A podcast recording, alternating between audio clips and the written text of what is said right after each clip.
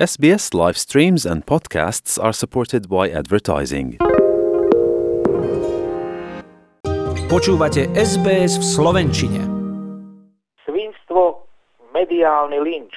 Takto vlani v septembri reagovala odstupujúca štátna tajomníčka spravodlivosti Monika Jankovská na správy zo zašifrovanej mobilnej komunikácie medzi ňou a Mariánom Kočnerom, pre ktoré čelila podozreniu z korupcie a ovplyvňovania sudcov v prospech podnikateľa.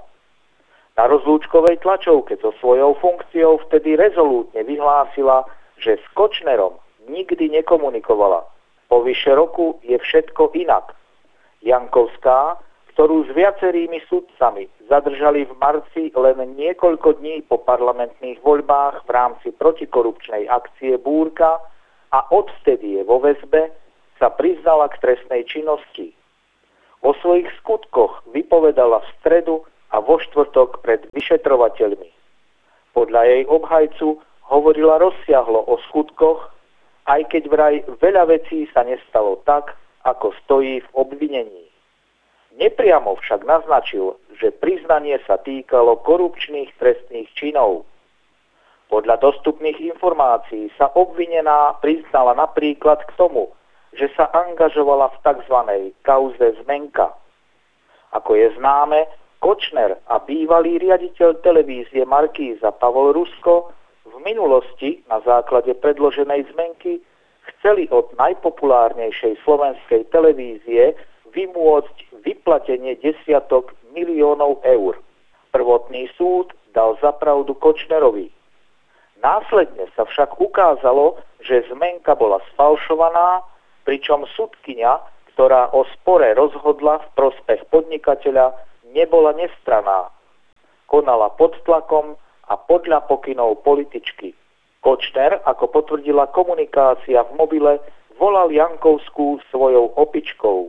Ex-štátna tajomníčka teraz údajne vypovedala, že angažovanie sa v zmenkovej kauze v prospech Kočnera brala ako kamarátsku výpomoc a že Markízu nikdy nemala rada pre údajne neobjektívne spravodajstvo. Podľa médií vraj tiež uviedla, že o fakte, že rieši zmenky, sa zmienila aj pred predsedom Smeru Robertom Ficom a vtedajším podpredsedom Petrom Pellegrinim, ktorí to však podľa jej slov zobrali len na vedomie.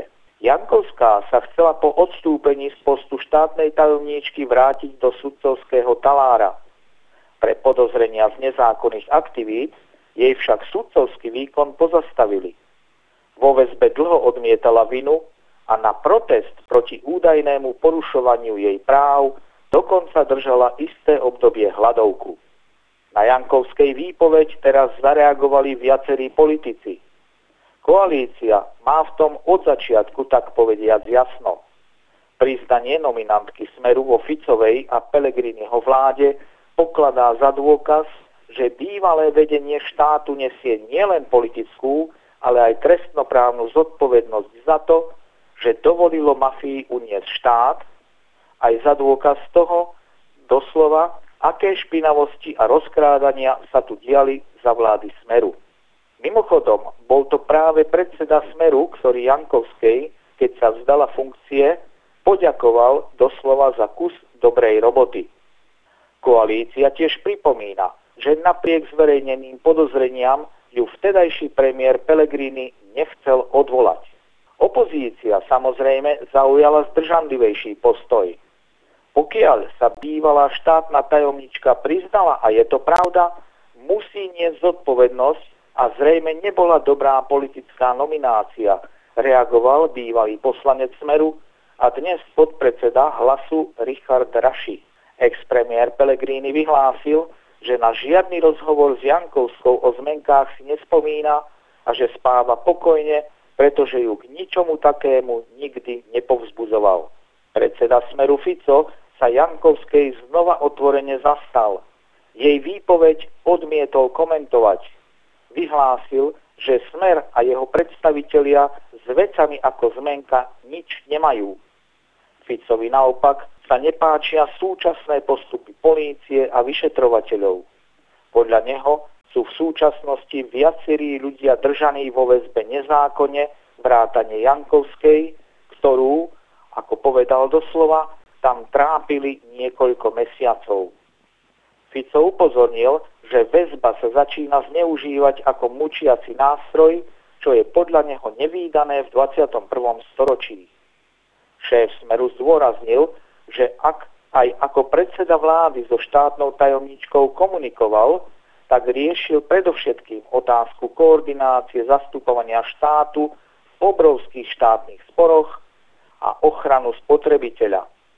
To, čo mala robiť ako štátna tajomníčka, robila dobre, trvá na svojom Fico a pripomína, že o jej súkromných aktivitách nič nevedel.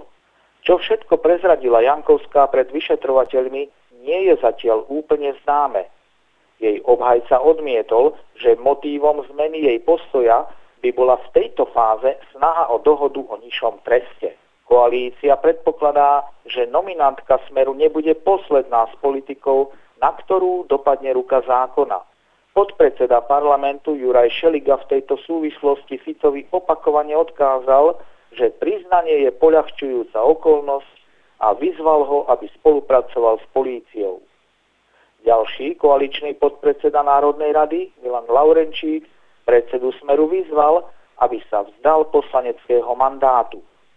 Podľa Laurenčíka Fico spomenutej političke kryl chrbát a teraz musí byť plný strachu, čo na neho vo svojej výpovedi povie. Páči sa mi? Zdieľajte, komentujte, sledujte SBS v slovenčine na Facebooku.